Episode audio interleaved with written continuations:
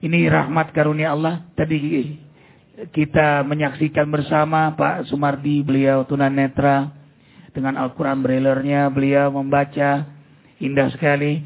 Dan di samping beliau adalah Ayahanda Hasan.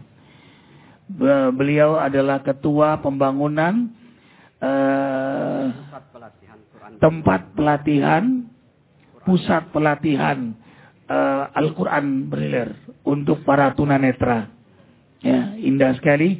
Ini beliau ITMI masuk dalam ikatan tunanetra Muslim Indonesia. Sekarang sedang membangun, sedang membangun sekarang rumah pusat ya untuk pelatihan penghafalan Al-Quran. Nah ini seluruh Indonesia jamaah mendengar dan sedang dibangun.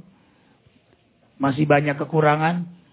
Mudah-mudahan dengan disampaikan kepada umat Insya Allah selesai. Amin. Sampaikan ayah anda Hasan. Assalamualaikum warahmatullahi wabarakatuh. Jamaah yang kami hormati. Kami hadir di tengah-tengah jamaah atas nama keluarga besar Ikatan Tunanetra Muslim Indonesia yang alhamdulillah kedudukan sekretariat kami di kota Cimahi yang ingin kami sampaikan dalam kesempatan yang berbahagia ini, kami selaku panitia pada lahan yang sekitar 90 meter persegi insya Allah sedang membangun pusat kegiatan kami. Dan Alhamdulillah, dua, lan, dua lantai yang kami rencanakan, tiga lantai sudah terselesaikan dan Alhamdulillah sudah kami pakai. Dan insya Allah masih ada PR kami panitia satu lantai tertinggal. Untuk itu kami sampaikan kepada jamaah melalui hamba-hamba Allah yang berkesempatan pada kesempatan hari ini, kami masih memerlukan sisa pembangunan yang memerlukan sebanyak 220 juta. Dan ada hutang ya? Dan uh, sudah termasuk, Ustaz. Udah, udah, sudah udah. termasuk. uh, penyelesaian hutang dan sisa pembangunan yang perlu kami selesaikan. Hutang material tidak ada ya, ya, ya? Ya, ya tidak ada, insya Allah. Jadi totalnya sekarang sisanya 200 220 juta rupiah. Ah, subhanallah, Allahu Akbar. Kalau 100 rupiah semua orang Islam dengar selesai ini. Ini saudara kita dalam keterbatasannya menikmati tadabbur Quran. Ayah, ini kalau mau nyumbang nih, kita nomor telepon saja ayah ya, langsung ke ayah, langsung beliau ketua pembangunannya. Ya. Nomor telepon ayah berapa ayah? Jadi nomor telepon yang dapat dihubungi kami Hasanuddin Hasan dengan nomor 081 321 131 072. Nanda ulang ayah ya. Baik. 0813 211 31072. Ya. Nanda ulang. 0813 211 31072. Benar ya? Iya. Nah, itu langsung ke HP beliau karena beliau ketua pembangunan. Nah, subhanallah insya Allah jadi amal jariah bagi mereka yang bersama dan insya Allah kita juga selesai ini kita berinfak rame-rame ya. Allahu Akbar. Sekali lagi nomor teleponnya 081 321 321 131 11 Ah, ulang-ulang ayah. Ya. 081 mm -hmm. 321 131 072. Allahu Akbar. Insyaallah. Baik ikhwah. Kita akan segera menikmati azan subuh secara langsung dari Masjid An-Nida dan mudah-mudahan semua kita dalam berkah Allah.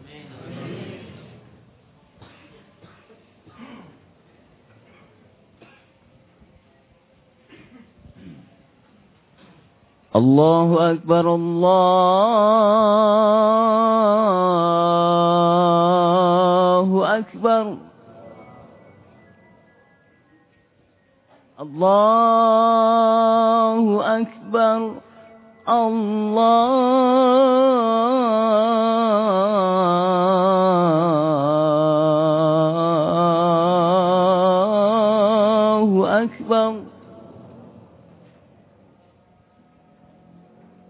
أشهد أن لا إله إلا الله.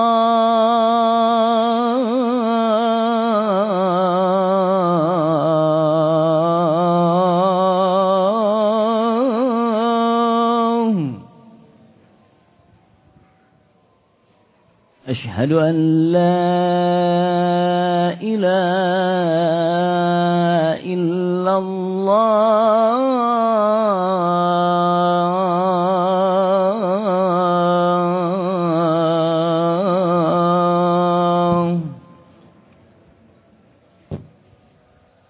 أشهد أن محمدا رسول الله.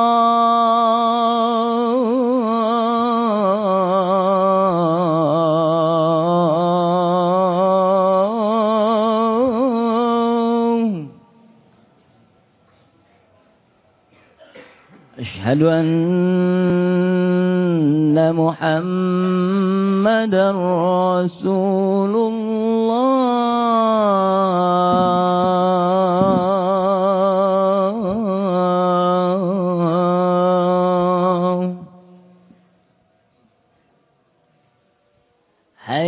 على الصلاة.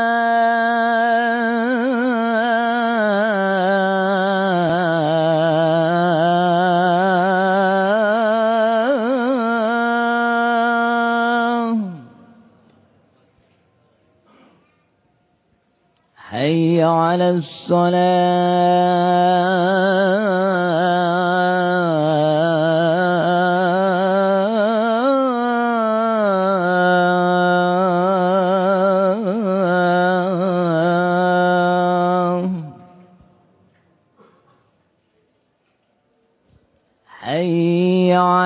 الفلاح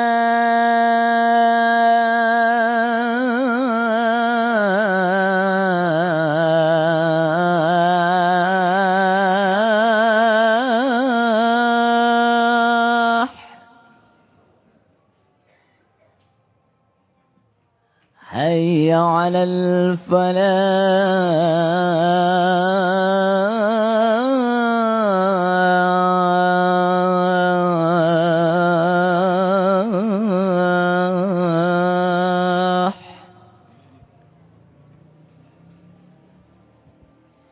الصلاة خير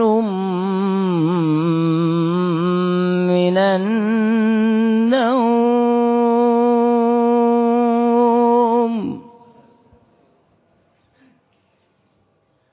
الصلاة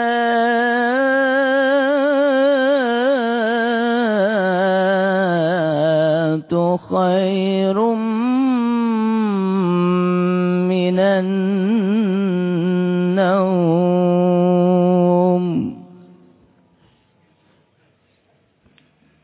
الله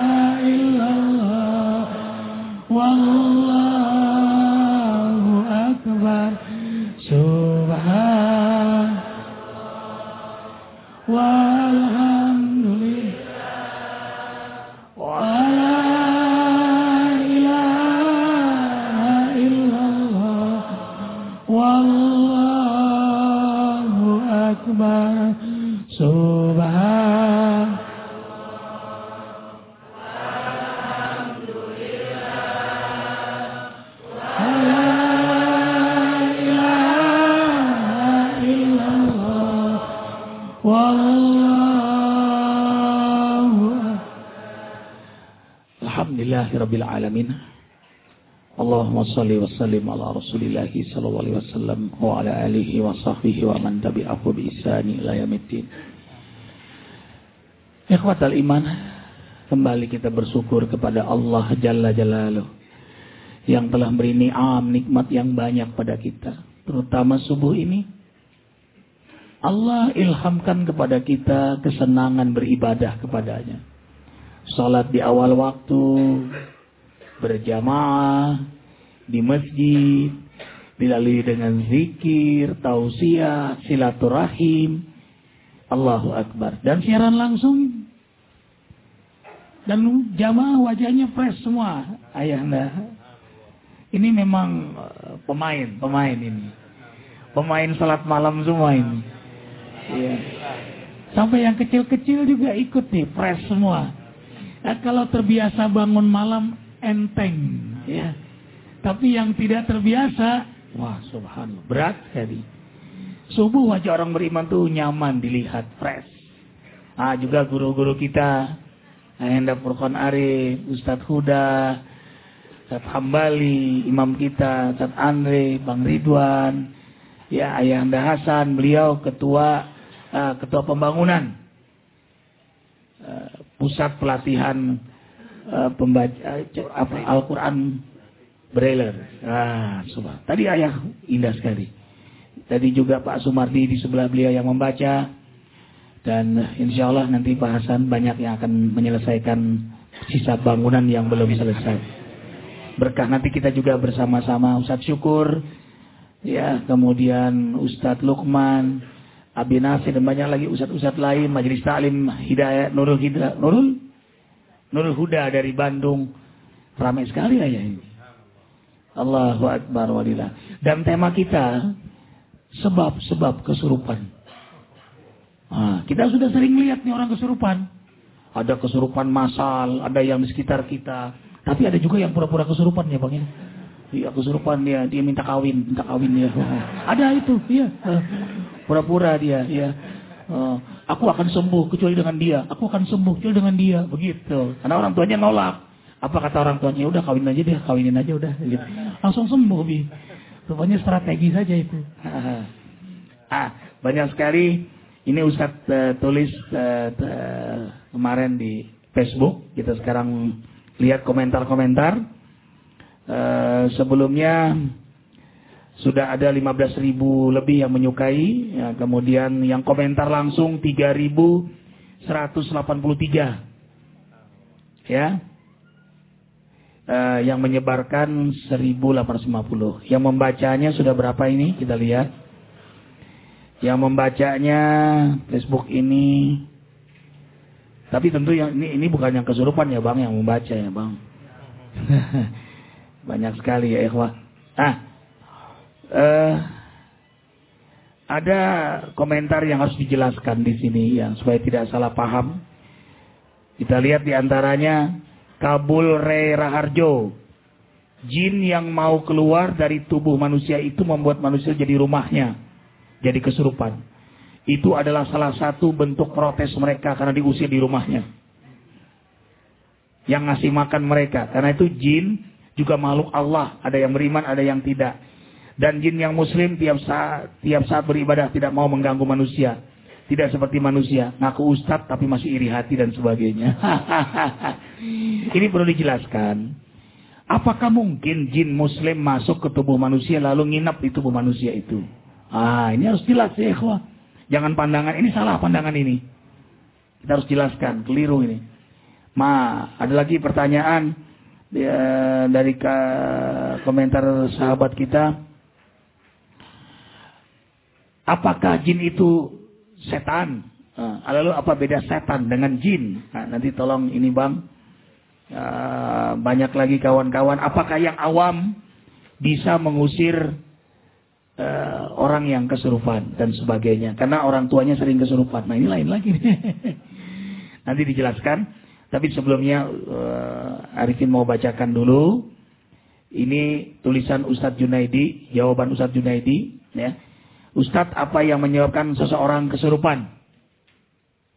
Ya. Dan kesurupan itu memang disebut dalam Al-Quran ya bang ya. Nanti beliau jelaskan. Ada nggak kesurupan? Ada dalam Al-Quran. Nah orang beriman tidak sulit lagi karena dia beriman kepada Allah. Nanti akan dijelaskan. Uh, sebab-sebab jin merasuk dalam diri manusia. Ini di antaranya, di antaranya nanti banyak lagi. Jin yang jatuh cinta pada manusia atau sebaliknya. Jin yang jatuh cinta. Yang kedua, adanya perbuatan manusia yang menyakiti jin. Seperti tertabrak, tersiram air panas, terkena lemparan, atau tembakan yang dilakukan oleh manusia. Dan ini juga nggak sengaja ya bang ya. Nanti, nanti akan dijelaskan sama beliau. Satu-satu akan dijelaskan. Tiga, perbuatan zalim jin kepada manusia. Bagian dari permusuhan antara setan dan manusia. Ya memang jin musuh, jin setan tentu yang dimaksud. Yang keempat, karena jin dipanggil melalui ritual atau jikiran yang menyimpang. Nah, usah menyebutnya bukan jikir, tapi jikiran yang menyimpang. Dan itu disebut dalam Quran kok. Walillahil asma'ul husna pad'uhu biha wa darul ladzina yulhiduna fi asma'i. Berdoalah kalian dengan al-asmaul husna dan jauhilah orang yang berdoa, berzikir dengan asmaul husna tapi tujuannya menyimpang, eh caranya menyimpang.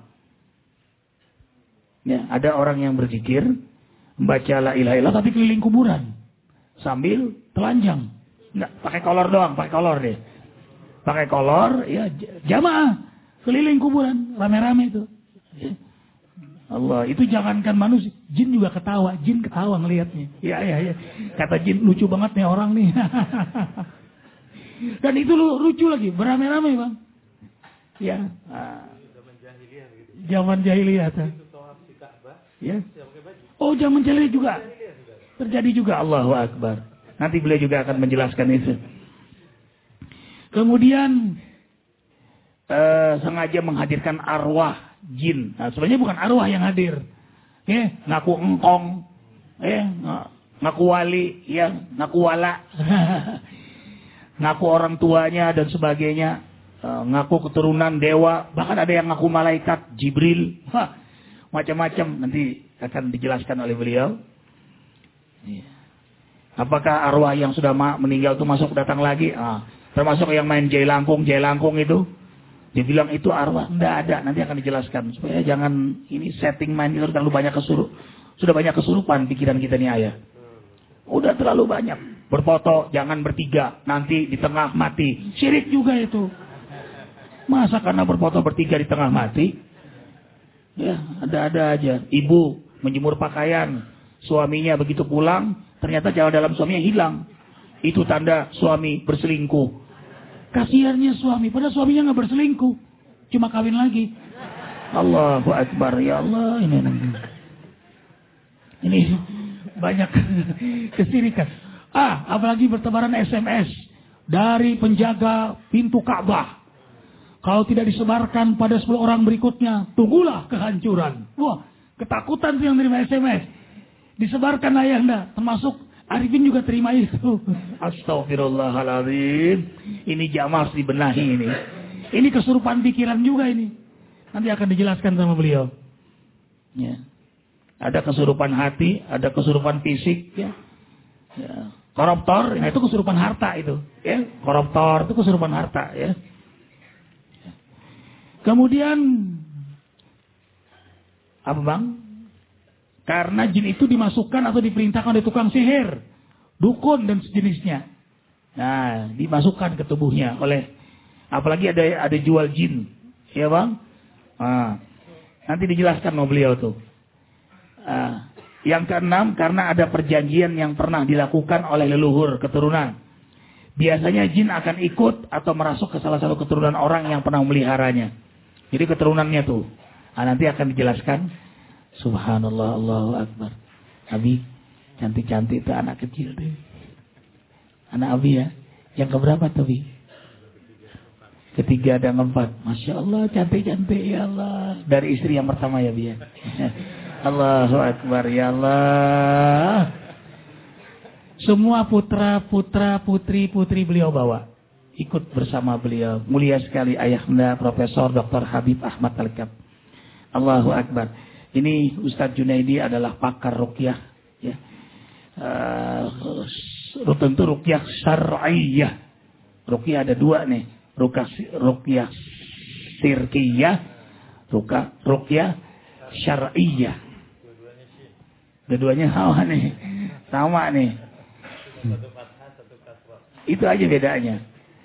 Ya, sirkia itu bercampur-campur ayatnya, cara pengobatannya, ya. Kemudian pelaku rukyahnya pun yang sirkia itu biasanya nggak pakai nama asli, ya. Nama bukan nama asli dia, yang dikesankan Dikjaya gitu. Lalu suka memamerkan kekuatannya, kekebalan, kehebatannya. Nah itu tanda-tanda syirkiyah sudah.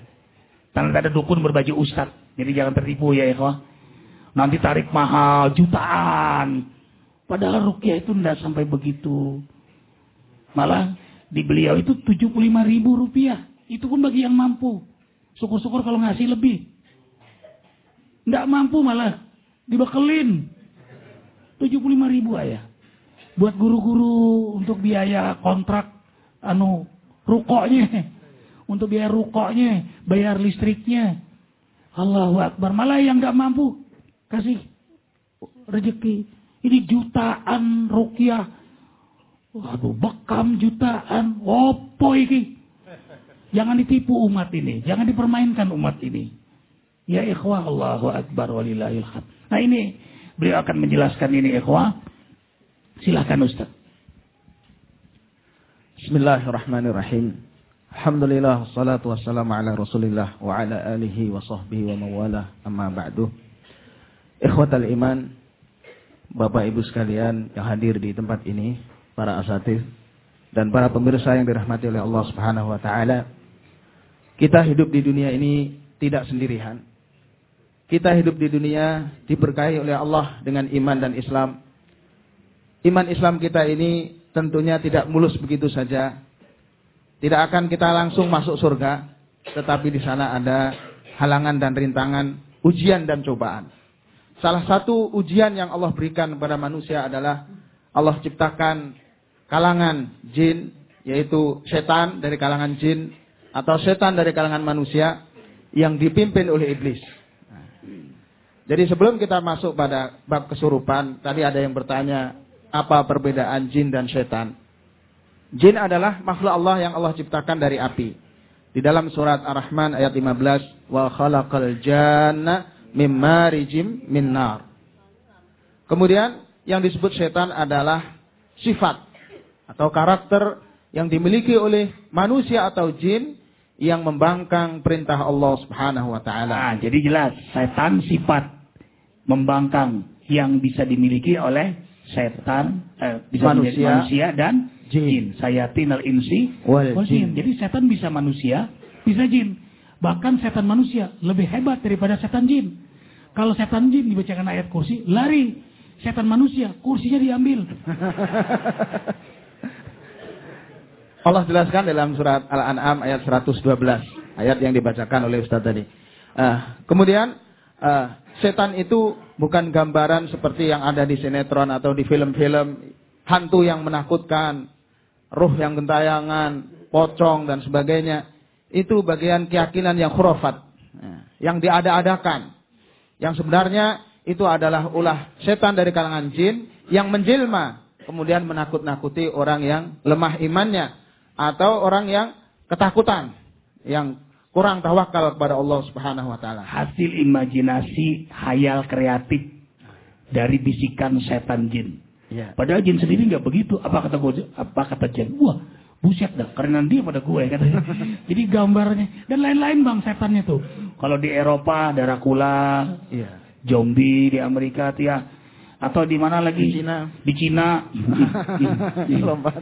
Nah, apalagi kalau di Indonesia macam-macam tuh bang. Iya, ada di Jawa. Gondorwo.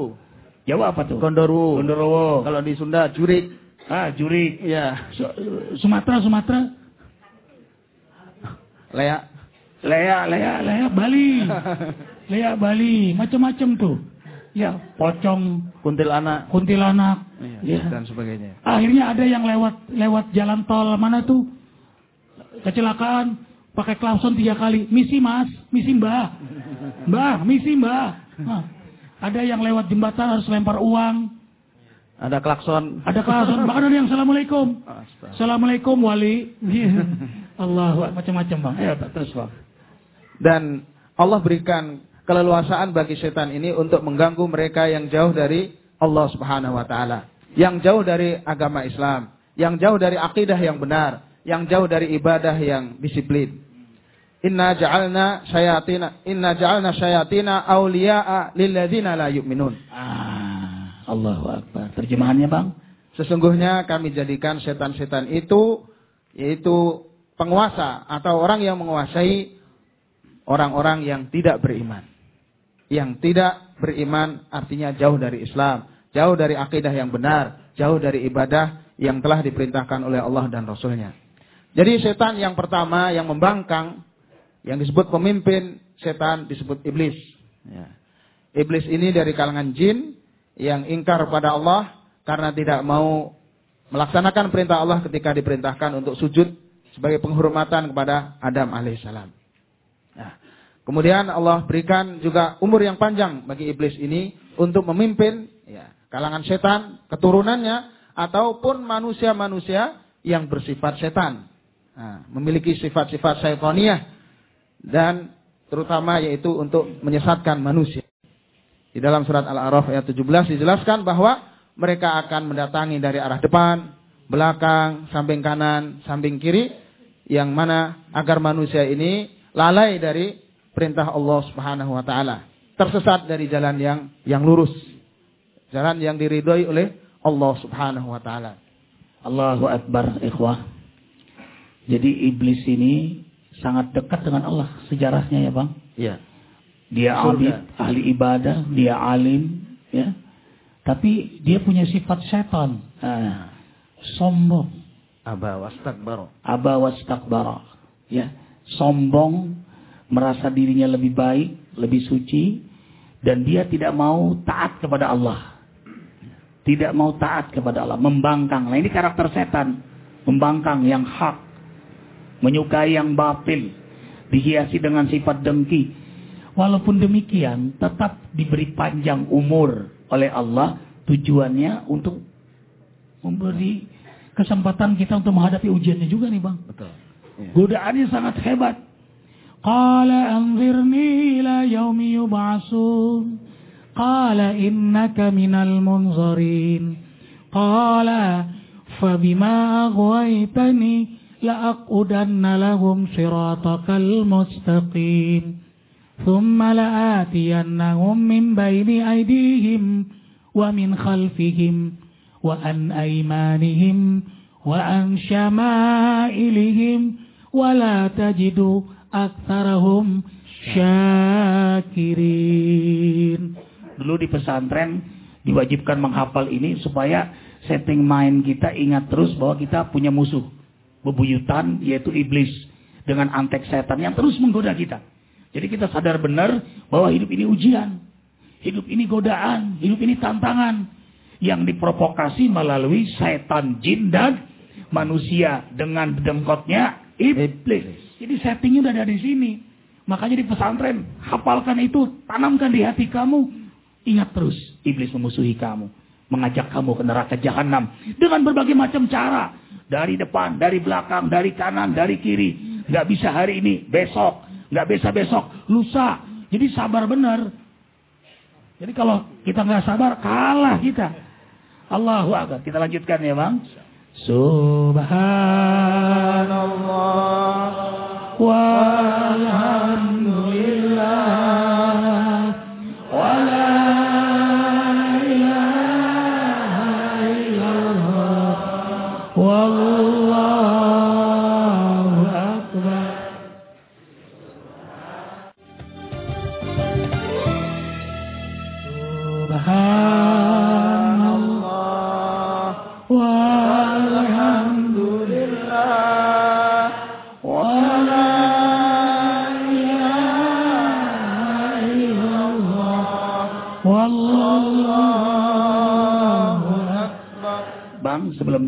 tentang uh, jangan mengusir jin muslim yang di tubuh kita, dia juga makan, kita kan harus berbagi.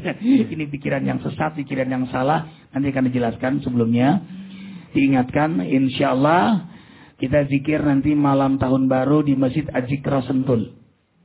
Ya ikhwah, di Masjid Azikra Sentul. Mulai maghrib sampai jam 9 selesai. Maghrib Isya, Tausiah, uh, Al-Ulama wal Habaib, sampai Isya. Kemudian Isya langsung zikir. Insya Allah jam 9 selesai. Nggak perlu trompet-trompet. Ya. Kemudian di Atin juga tetap zikir bersama Ustadz Abdul Syukur. Ya. Tetap. Jadi yang ingin di Atin silahkan. Yang ingin di uh, Sentul silahkan. Kemudian zikir bulanan kita tetap. Tidak berubah. Nanti jatuhnya tanggal uh, 23 Safar atau 6 Januari. Tanggal berapa Ibu? Ahad pagi ya Bu ya, Ahad pagi. Ahad pagi mulai jam 7 pagi sampai selesai. Dan setiap Kamis kajian muslimat, ibu-ibu. Silakan ibu-ibu di mana pun berada. Mau kemarin jauh-jauh datang bang. Dari Jawa, Sumatera ikut ngaji. Kamis kajian ibu-ibu. Setiap Kamis mulai jam 9 sampai jam 11. Setiap Kamis. Dan khusus Kamis kedua bersama Arifin. Kamis satu dan berikutnya tiga empat bersama Ustazah Wiwin Habibah yang hadir juga di tengah-tengah kita. Kajian muslimat khusus. Allahu Akbar walillahilham. Tadi Bang. Ya. Jadi ada pertanyaan tadi apakah jin muslim yang dalam tubuh manusia bolehkah diusir? Karena tubuh itu menjadi rumah. Jadi beberapa hari yang lalu, hari Selasa tepatnya, kami di Rumah Sehat Azikro di ruko di Puri Depok Mas ya B10 kedatangan pasien dari Tegal. Nah, awalnya dia katanya belajar ilmu, ilmu. Ya. Dengan ilmu itu dia biar lebih sakti, ya. memiliki kekuatan yang luar biasa. Awalnya katanya ada bisikan dia itu disuruh sholat, disuruh ibadah. Nah, sebagian orang menganggap ini jin muslim, jin baik gitu. Tapi dengan perjalanannya waktu, ah, dia tetap sholat, tetapi ketika sholat itu dadanya sesak. Nah, dada sesak, kemudian bergerak-gerak badannya. Nah, lalu datang ke rumah sehat Azikro. Ketika di Rukyah, awalnya jinnya mengaku muslim. Nah, ketika dibaca, saya juga Islam, bisa bersyahadat, ya, bisa baca Al-Fatihah. Kemudian kita bacakan ayat-ayat kemunafikan. Ketika dibacakan ayat-ayat tentang kemunafikan, dia baru ngaku. Ternyata dia jin kafir.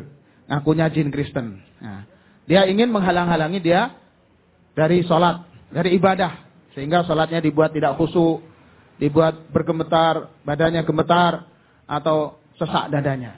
Nah, ini bukti dan banyak sekali di antara orang-orang yang mengaku katanya belajar ilmu-ilmu itu, ternyata yang masuk bukan ilmu dari Allah, tapi yang masuk adalah jin. Dan Allah kekuatan Allah. itu adalah kekuatan yang datang dari jin. Ketika orang itu sudah mulai baik ibadahnya, mulai belajar tauhid yang benar, akhirnya jin itu mulai bereaksi, mengganggu. Nah, sehingga agar orang itu tidak meneruskan belajarnya, tidak meneruskan ibadahnya.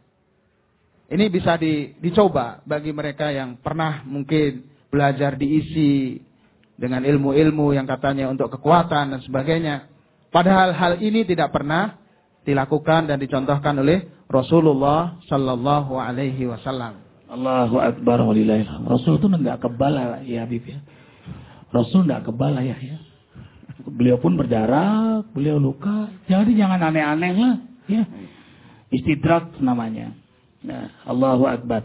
Kemudian bang, jin muslim itu kan tidak mungkin masuk ganggu ke tubuh orang Islam ya bang ya. Ya makanya tadi ketika dibacakan ayat-ayat kemunafikan ketahuan ketahuan jin munafik. Ini juga diperlukan kecerdasan perukyah, ya. bukan hanya abid, alim. Jadi seorang perukyah itu bukan selebritis. Seorang perukyah nggak mungkin merokok. Perukyah merokok. Ini kejadian ya, ketika ada orang di rukyah, tiba-tiba kesurupan ini, tiba-tiba dia tanu bang ya, oh, menikmati gitu. Rupanya ada di sampingnya yang merokok. Jadi asap rokok itu makanan jin.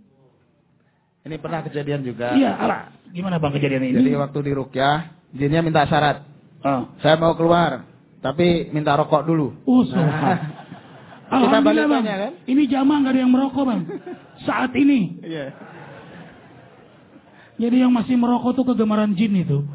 Allahu Akbar walillahilhamd. Dan perukyah itu istiqomah ikhwah. Hafal Quran. Yang dibacakan pun ayat-ayat yang sesuai dengan petunjuk Rasulullah Alaihi Wasallam. Jadi hafal Quran, istiqamah, salat malam terjaga, wara, juhud. Allahu Akbar walillahil baik Bang, terus lanjutkan. Jadi kita tidak boleh tertipu oleh uh, ucapan jin yang mengatakan misalnya dia seorang alim, bahkan mengaku ruhnya wali. Pernah terjadi mengaku ruhnya Nabi Muhammad. Astagfirullah. Ketika kita tanya bahasa Arab, ternyata tidak bisa. mengaku keturunan anu. Iya. Dan ibu-ibu, ini sering yang kesurupan minta macam-macam dipenuhi nih. Ada yang minta ayam, ayamnya ayam goreng. Rupanya kesurupannya lagi lapar banget. Dan salah satu tipu dayanya, awalnya itu minta yang haram. Nah, saya mau keluar minta daging babi. Nah, ah. kita kan nggak ada. Turun lagi, sapi, daging sapi nggak ada. Sampai terakhir minta telur. Nah, untuk apa telur ini? Kamu memang makan telur? Enggak. Pokoknya lempar aja ke tanah kosong itu, nanti saya keluar. Jadi apa artinya? Permintaan jin ini hanya uh, minta ditaati saja. Minta ditaati saja. Garis bawah ini. Ya. Jadi supaya perintah jin itu ditaati, kemudian jin itu akan menuruti perintah kita. Nah, jadi sebenarnya orang yang menguasai jin itu, dia yang dikuasai oleh jin. Jadi bukan orang tersebut yang menaklukkan jin, tapi jin mengikuti dia karena orang itu sudah tunduk kepada setan dari kalangan jin ini. Dan dia mudah sekali masuk ya bang. Ya. Kepada orang-orang yang lemah iman. Ini kejadian Suaminya nelpon Ustadz, kemudian kenapa? Istrinya tiba-tiba minta cerai. Tiba-tiba minta cerai. Padahal kami baru saja bercanda pagi tadi sebelum berangkat Ustadz. Sekarang barang saya semua sudah dilempar di, di, di luar rumah. Ah, begitu dibacakan ayat ya kesurupan ibu itu. Ya tuh, rupanya di tubuhnya sudah ada jin. Allahu Akbar walillahilham. Begitu keluar, ibu tuh melihat tas suaminya, pakaian suaminya. Bukankah ibu melempar? Tidak mungkin Ustaz, demi Allah saya cinta dengan suami saya, saya sayang suami saya. Nah, job description of Togut, kerja setan yang paling menyenangkan membuat rumah tangga berantakan. Ya. Yufarikul mar'i bainal mar'i wa zawji. Bainal mar'i wa zawji.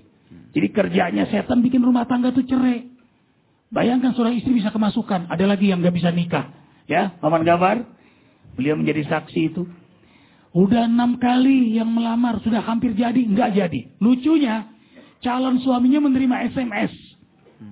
Kata-kata yang kasar, hinaan buat keluarganya. Nah, jadi setiap mau nikah kejadian begitu, Bang. Jadi calon suaminya loh, kok begini calon gue? Marah, cerailah. Nggak jadi pernikahan itu. Ya. Ribut. Perempuannya, demi Allah saya tidak mungkin SMS begitu. Ya perempuannya juga baik. Nah begitu dicek-cek jam berapa? Dia SMS jam 10. Saat itu apa? Pusing.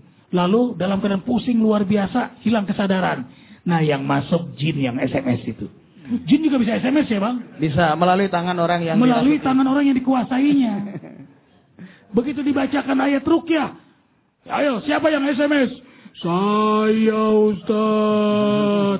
Kenapa kamu yang SMS itu? Karena saya sudah suka sama orang ini. Kenapa suka? Habis cantik si Ustaz. Ah, jatuh cinta. Jatuh cinta makanya. Ayah. Jadi intinya hati-hati kalau terima SMS. SMS gelap sekarang banyak Ini luar biasa subhanallah. Tadi subhanallah kata-kata yang indah dari Ustaz Junaidi tadi bahwa intinya bahwa jin itu adalah minta ditaati. Ini hati-hati. Untuk apa? Supaya kita syirik kepada Allah. Tadi dikatakan oleh Ustaz Arifin bahwa uh, apa namanya untuk ditaati tadi, kemudian apa? Supaya kita tidak taat sama Allah. Iya. Karena itu adalah perbuatan setan tadi. Jadi setan itu adalah apa? Tidak mau ikut perintah Allah. Aba wastak baro. Tidak mau. Nah, ini kalau orang sudah tidak mau taat kepada Allah, bahaya luar biasa. Jin, syaitan itu tidak minta kepada kita apa-apa. Tadi babi ataupun sapi ataupun apa saja enggak telur ataupun apa pun sekecil. Untuk apa? Supaya kita taat kepada dia, artinya tidak taat sama Allah. Allah. Menghapus kalimat la ilaha illallah yang ada di dada kita. Yang kita sudah ucapkan, asyhadu an la ilaha illallah. Saya bersaksi bahwa tidak ada Tuhan yang bisa dan yang saya taati kecuali hanya Allah. Tapi dengan taat kepada jin itu, dia hapus tadinya taatnya hanya kepada Allah, sekarang juga taat sama jin. Jadi syirik tadi. Ini naudzubillah min zalik. Mungkin ini yang harus hati-hatinya masalah kesurupan, masalah apa ini hanya sekedar cara-cara setan, iblis, jin untuk mengalingkan atau mengalihkan kita dari Allah Subhanahu wa taala. Jadi ada kisah juga, Bi. Hmm. Waktu itu dia zikiran. Dikiranya Asmaul Husna, bagus sekali. Tapi cara dan niatnya yang keliru ya. Jadi dia dikiran itu karena ingin bisa mengobati secara instan. Jadi mengobati secara instan bagaimana? Kalau ada orang sakit misalnya, air ditiup kemudian diminum, kemudian sembuh. Yang dibaca itu Al-Latif. Jadi ya Latif, ya Latif. Sekian ribu kali. Enggak saya sebutkan takut ada yang nyoba-nyoba. Ketika dia ngobati memang uh, berhasil. Ada orang sakit, diobati sembuh. Ada orang yang kehilangan barang, ditanyakan ke dia, dia tahu tempatnya. Tapi setelah beberapa tahun dia mengalami gangguan juga. Sakit, pusing, tidak sembuh-sembuh. Nah, punya barang hilang, dia juga nggak tahu ke mana hilangnya. Karena beliau ini pandai agama, katakan dia juga pernah di pesantren dan mengajar ngaji juga, kemudian konsultasi ke kita. Jadi ketika kita rukyah, singkatnya, jinnya mulai bergerak-gerak dan ngomel-ngomel pakai bahasa Arab. Nah, ngomel-ngomel dengan bahasa Arab, kemudian katanya, Man anta? Ana Abdul Latif. Min aina jikta? Dari mana kamu datang? Ana min Baghdad. Nah, saya datang dari Baghdad. Nah, Kaifa jikta? Bagaimana kamu bisa datang? Nah, dia telah memanggilku. Nah, tiap malam dipanggil, ya Latif, ya Latif. Karena tadi niatnya yang salah. Nah, niatnya yang salah, caranya juga salah. Karena ditentukan setiap malam Jumat di atas jam 12 sampai jam 1. Jadi tidak boleh lewat atau kurang. Nah, dari tata caranya yang salah, kemudian niatnya yang keliru, tidak ikhlas karena Allah. Padahal sebenarnya Al-Latif itu kalau kita baca, kita termasuk minta doa kepada Allah dengan nama yang yang indah Asmaul Husna. Jadi jangan sampai kita tertipu dengan uh, ulah setan. Jadi gangguan setan itu tidak hanya kesurupan. Sebab-sebab kesurupan itu banyak sekali. Tadi sudah disebutkan ada enam. Jadi gangguan setan itu tidak hanya kesurupan, tetapi juga bisa berupa uh, tadi menyelewengkan ketaatan kita supaya kita melakukan kesyirikan. Jangan sampai karena kita mendengar kisah tentang Nabi Sulaiman misalnya. Karena memiliki uh, pasukan tentara dari kalangan uh, jin. Kemudian kita mengatakan, kan Nabi Sulaiman punya tentara dari kalangan jin. Berarti kita juga bisa minta seperti itu. Ini kekhususan, mukjizat yang hanya Allah berikan kepada Nabi Sulaiman alaihissalam. Bahkan Rasul kita, Rasulullah Muhammad sallallahu alaihi wasallam tidak memiliki kekhususan itu.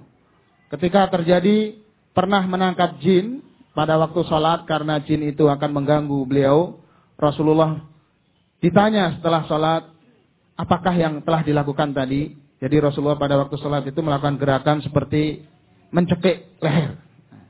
Setelah sholat, para sahabat bertanya, adakah kiranya gerakan baru dalam sholat gitu kan? Kemudian Rasulullah menjawab, tadi ada setan yang membawa obor dan ingin uh, membakar mukaku. Kemudian Rasulullah tangkap dan beliau mengatakan demi Allah yang aku ada uh, di genggamannya. Kemudian Rasulullah mengatakan andaikan bukan karena doa saudaraku Sulaiman, qala rabbil firli wahabli mulkal la yambaghi li ahadin mim mim ba'di. Andaikan bukan karena doa ini, maka kata Rasulullah, setan tadi akan saya ikat dan taruh di di depan masjid ini biar dilihat oleh anak-anak yang ada di sini. Jadi artinya Rasulullah sendiri memiliki adab bahwa Kekhususan yang diberikan oleh Nabi Sulaiman itu tidak mungkin juga Rasulullah memintanya. Apalagi kita umatnya. Ya, kita mengikuti adab Rasulullah tersebut.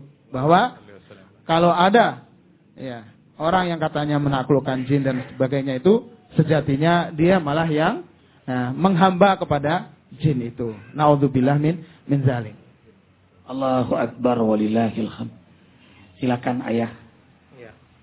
Jadi pemirsa MNC di mana pun anda berada yang disayangi Allah khususnya jamaah majlis zikra yang mudah-mudahan makin hari makin disayang oleh Allah subhanahu wa ta'ala. Tadi kita mendengar banyak subhanallah. Tidak ada satu kisah waktu zaman Sayyidina Umar radhiyallahu anhu. Ketika itu ada orang kesurupan. Masukan jin Ketika kemasukan, Sayyidina Umar waktu itu jadi Amirul Mukminin, pemimpin. Tapi turun ke bawah. Ada orang kena jin, ngobatin. Eh, subhanallah. Bukan hanya ngurusin orang korupsi, atau perang, atau ekonomi saja. Orang kesurupan pun diurusi. Subhanallah. Itu pemimpin yang luar biasa. Ketika kemasukan, kesurupan, dibawa ke tempatnya Sayyidina Umar. Maka Sayyidina Umar doa kepada Allah. Minta kepada Allah untuk supaya keluar. Ketika dibaca di antaranya membaca surat Al-Fatihah. Itu ada orang di sampingnya yang dengar. Sahabat, uh, seorang yang dekat Sayyidina Umar dengar. Oh, bacaannya surat Al-Fatihah. Kemudian diajak bicara oleh Sayyidina Umar. Itu jinnya. Ketika diajak bicara menjawab ini akhirnya disuruh keluar. Dia takut sama Sayyidina Umar. Maka dia keluar dengan izin Allah. Orang ini yang dengar tadi, dia pikir cuma baca surat Al-Fatihah, gampang kata dia. Oh, caranya gini. Baca surat Al-Fatihah. Gampang kalau gitu sih. Nah, ini nyambung tadi, baca-baca niatnya tergantung niatnya dan orangnya. Akhirnya lama-lama kemudian Sidna Umar manusia datang ajalnya meninggal, orang ini masih hidup. Tidak lama kemudian setelah Sidna Umar meninggal, ada lagi orang kesurupan lagi. Dia mengatakan, nih, ada orang kesurupan, saya bisa. Nah, makanya kalau ngiklan-ngiklanin diri ini apalagi dengan tarif yang tinggi atau ini itu, hati-hati ini. Yang mengatakan, saya bisa. Bawa sini orang yang kesurupan. Dibawa. Dibacain seperti Sayyidina Umar baca yang dia dengar tadi. Al-Fatihah, baca Al-Fatihah. Setelah dibaca Al-Fatihah ini itu, diajak bicara jinnya. Jinnya jawab, katanya. Kata setelah baca Fatihah suruh keluar, jin keluar. Kata dia mengatakan apa? Iya, Fatihah si Fatihah, mana Umarnya katanya. Coba jinnya bilang begitu. Fatihah, Fatihah. Eh, tapi mana Umarnya? Maksudnya apa? Iman Sayyidina Umar mana? Kekuatannya bergantung kepada Allahnya mana? Bukan hanya sekedar bacaan. Zikir-zikir. Asma'ullah, Asma'ullah al-Husna. Dan astagfirullah, astagfirullah lainnya. Tapi dekat nggak kepada Allah orang ini? Ini yang paling inti. Jin kalah, setan kalah, semuanya kalau kita dekat sama Allah. Allahu Akbar. Laisa sultanuhu alal ladhina amanu wa ala rabbihim yatawakkalun. Setan tidak punya kekuatan sedikit pun. Secuil pun kepada hamba Allah yang sungguh-sungguh beriman kepada Allah dan tawakal kepada Allah. Sesungguhnya kekuatan setan pada mereka yang berpaling dari Allah dan melakukan kemusyrikan kepadanya. Allahu Akbar. Walillahil hamd. Subhan. Walhamdulillah.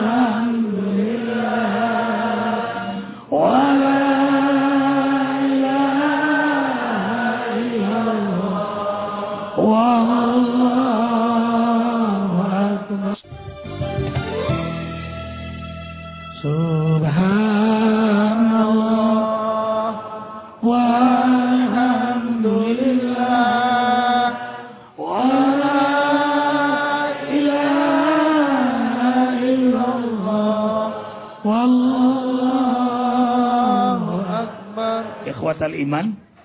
Ini gimana yang kesurupan masal itu? Saya ringkas. Iya, jadi karena panik biasanya. Jadi ada seseorang yang mungkin karena lemah fisiknya, lemah uh, akidahnya, keyakinannya, ada kesurupan. Biasanya ini mohon maaf biasanya kebanyakan terjadi perempuan. Ya. Karena memang fisiknya juga lemah, mungkin waktu upacara atau apa belum sarapan pagi jatuh pingsan. Nah, kemudian ah, yang latah ini biasanya ikut-ikutan gitu. Jadi ada temannya teriak-teriak karena dia panik, ikut teriak-teriak juga. Kemudian biasanya yang nolong kan laki-laki. Ketika dipegang, ya nggak biasa dipegang laki-laki, dia berontak. Ketika berontak, semakin dieratkan, semakin kesakitan. Jadi seakan-akan kesurupan. Nah, ini mungkin cara penanganannya yang kurang tepat. Jadi di awal ketika ada salah seorang yang kesurupan, mestinya jangan panik, ya. Ajak mungkin beristighfar, menenangkan diri, panggil namanya, kasih air minum, ditenangkan. Nah, dan yang lain juga dievakuasi, artinya uh, dibawa pergi, biar tidak ketularan yang lain. Bukan berarti jin itu pindah-pindah atau jin yang banyak nyerbu. Nah, ini yang pengalaman yang pernah kita hadapi seperti itu. Karena pemahaman tentang alam gaib yang kurang, sehingga mudah menular kesurupan itu. Tapi ini bagian dari uh, psikis, kejiwaan. Karena lemah tadi, baik lemah fisiknya, lemah mentalnya, sehingga mudah kesurupan.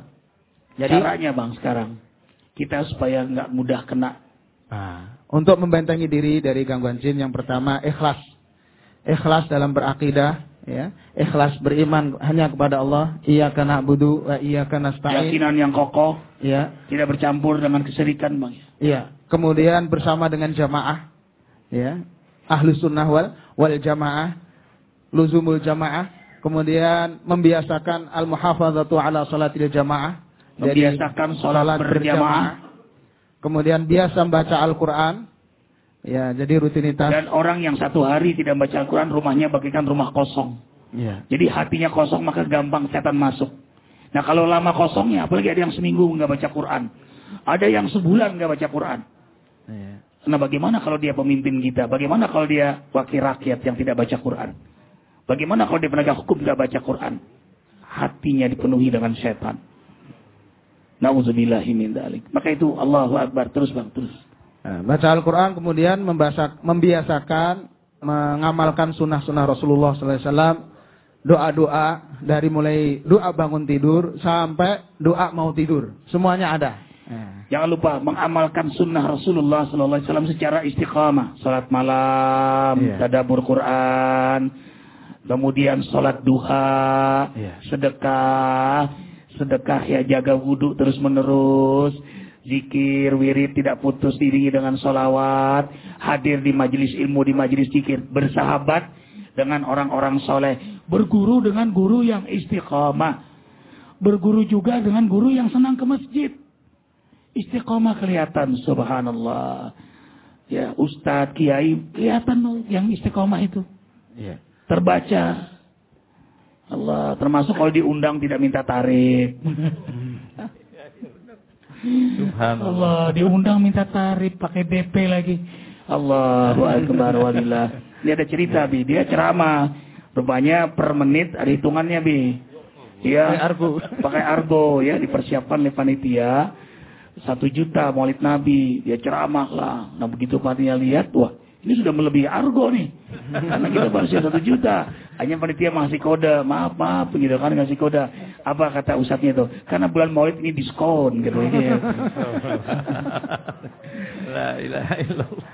Orang yang menarikkan dakwah itu tidak akan disukai oleh umat.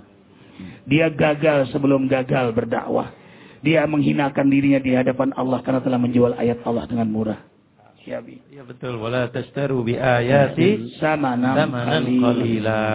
Ini subhanallah. Jangan, jangan kata Allah. Yaitu jual uh, kebesaran-kebesaranku yang diberikan oleh aku. Tanda-tanda kebesaran termasuk uh, nomor satu adalah Al-Quran. Dengan harga yang sedikit. Termasuk rupiah, termasuk pengobatan, termasuk ini semuanya subhanallah. Amal mulia. Amal mulia. Ada Makanya, keluarga beda. Mm. Susah, miskin, anaknya kesurupan. Allahu Akbar. Bagaimana mungkin dia bisa membayar? Nah, itu dia aja susah. Itu. Menginap sampai berhari-hari. Kasih makan, pulang kasih sedekah. Ternyata amal soleh sedekah kita menolong dia. Itulah rukyah yang paling efektif. Subhanallah. Betul. Allahu Akbar. Itu luar biasa. Makanya itu tadi yang dikatakan tadi bahwa kita salah satu pencegahannya itu apa? Jangan banyak melamun. Kosong. Makanya tadi dikatakan oleh Ustaz Junedi. Perempuan banyak. Kenapa? Karena kebanyakan yang melamun siapa? Jujur saja. Eh, bapak-bapak, ibu-ibu. Ibu-ibu banyak melamun. Kosong. Ketika kosong, jin, setan masuk. Ada satu sinetron di MNC tuh. Di Kian Santang tuh. Cerita tentang jin masuknya jin. Ketika ada yang ada apa namanya yang melamun kata jinnya waktu itu bilang, "Ah, ini lagi melamun." Masuk ah, masuk. Ngamuk dia luar biasa. Subhanallah itu di Kiansan Raden Kian Santang tuh. Makanya orang beriman itu Luar biasa. waktu-waktunya diisi dengan zikir. Dan zikir itu memang ibadah setiap Iya. detik, setiap kesempatan. Hmm. Ada ibadah seumur hidup haji, ibadah tahunan Idul Fitri itu adha, Hmm. ibadah bulanan saum sunnah di pertengahan bulan Hijriah. Iya. Kemudian subhanallah ibadah pekanan sholat Jumat, ibadah harian sholat lima waktu. Hmm. Ada ibadah setiap helaan nafas, Subhanallah. zikir. Tadi jalan dia dari Sentul, Ah. berangkat di sini di mobil baca Yasin, Ar-Rahman, Al-Waqi'ah, Al-Muluk. Subhanallah. Pas masuk di sini surah jin selesai. Allahu Akbar. Dan di Al-Quran ada surah jin. Ya ikhwah. Allahu Akbar. Kemudian satu lagi Ustaz, biasanya yang kena selain perempuan itu anak-anak kecil. Iya. Anak-anak kecil itu sering diganggu malam suka nangis, suka ini itu biasanya bukan sakit apa? Karena diganggu oleh jin kosong. Ngobrol sendiri. Ngobrol sendiri, ya betul sebelum tidur ngobrol sendiri. Ini lagi tidur kadang-kadang nangis berontak, didiemin nggak mau di ini. Tidak ada bisa sembuh kecuali dengan bacaan Al-Quran, dengan keminta kepada Allah. Kenapa? Makanya dianjurkan sebelum tidur ibunya bapaknya baca Al-Quran. Makanya Rasulullah tidak tidur. Itu dalam hadis dikatakan Rasulullah tidak tidur kecuali apa? Baca Al-Mu'awwidhatain. Yang tadi subuh kita baca tuh.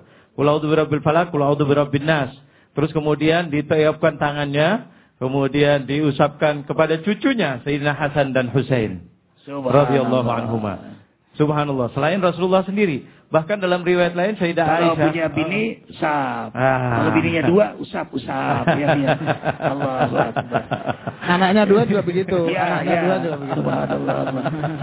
Baik, ikhwah fillah. Ini luar biasa, rupanya kurang episode nanti Iya. akan datang insyaallah. Kita akan bahas lagi, ikhwah nggak selesai karena kajian ini sangat menarik. Insyaallah.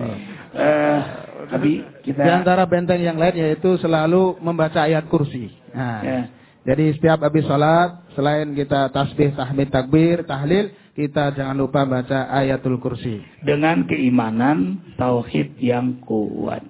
Terbatas waktu, ingin panjang kalam. Ikhwah, eh, ingin mengenal beliau atau ingin bertemu dengan beliau, silahkan di Rumah Sehat Azikro, nomor teleponnya saja. Eh, 7720 1473. 77 20 1473 ya. Rumah Sehat Azikra di Ra- Jalan Raya Sawangan, Puri Depok Mas. Ya. Nomor B10. B10.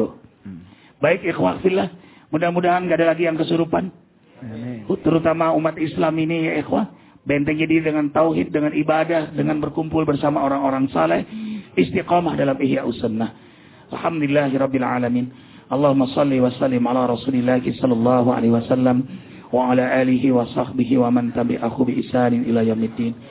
Ya Allah ya Rahman ya Rahim, tiada yang membahagiakan kami di waktu fajar ini kecuali Engkau ridho merahmati, mengampuni semua dosa-dosa kami dari mulai akil balik, dari mulai kami melakukan dosa, dari semua dosa yang telah dicatat oleh malaikat atib, hingga akhir hayat kami.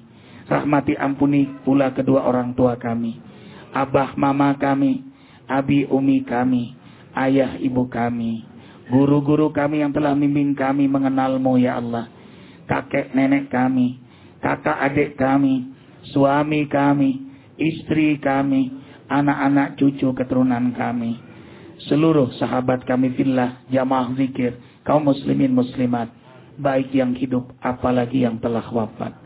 Ya Allah berkahi kemenangan para mujahidin di Gaza, Palestina, di Afgan, di Irak, di Kashmir, di Suriah, di Sudan, di Somalia. Selamatkan saudara kami di Rohingya, Myanmar, Patani, Thailand, Moro, Filipina. Ya Allah, Ya Rahman, Ya Rahim, bentengilah keluarga kami. Lindungilah keluarga kami. Selamatkan keluarga kami dari tipu daya, dari kezaliman, dari fitnah, syaitan, jin, dan manusia. Kami, keluarga, anak, cucu, keturunan kami. Bahagiakan kami dunia akhirat. Hasbunallah wa ni'mal wakil. Ni'mal maula wa ni'mal nasir. La haula wa la quwata illa billahil aliyyil azim. Rabbana atina fid dunya hasanah wa fil akhirati hasanah wa qina adzaban nar wa adkhilna jannata mal abrar ya aziz ya ghaffar ya rabbal alamin subhana rabbika rabbil izzati amma yasifun wassalamun alal mursalin alhamdulillahi rabbil alamin Maafkan Arifin, insya Allah malam tahun baru mulai zikir maghrib sampai jam 9. Maghrib Isya Tausia, Isya berjamaah langsung zikir ya. Di Masjid Azikra Sentul. Dan di Atin tetap zikir juga bersama Ustadz Abdul Syukur. Dan tanggal 23 Sapar 6 Januari kembali zikir ahad pertama di Masjid Azikra Sentul pagi jam 7 sampai selesai. Banyak bicara, banyak salah. Apalagi Arifin Maafkan Arifin, maafkan kami. Terima kasih ikhwatal iman perhatiannya. Subhanakallahumma bihamdika. Asyhadu an la ilaha illa anta. Astaghfiruka wa atubu ilaih. Wabillahi taufiq wal hidayah. Wassalamualaikum warahmatullahi wabarakatuh.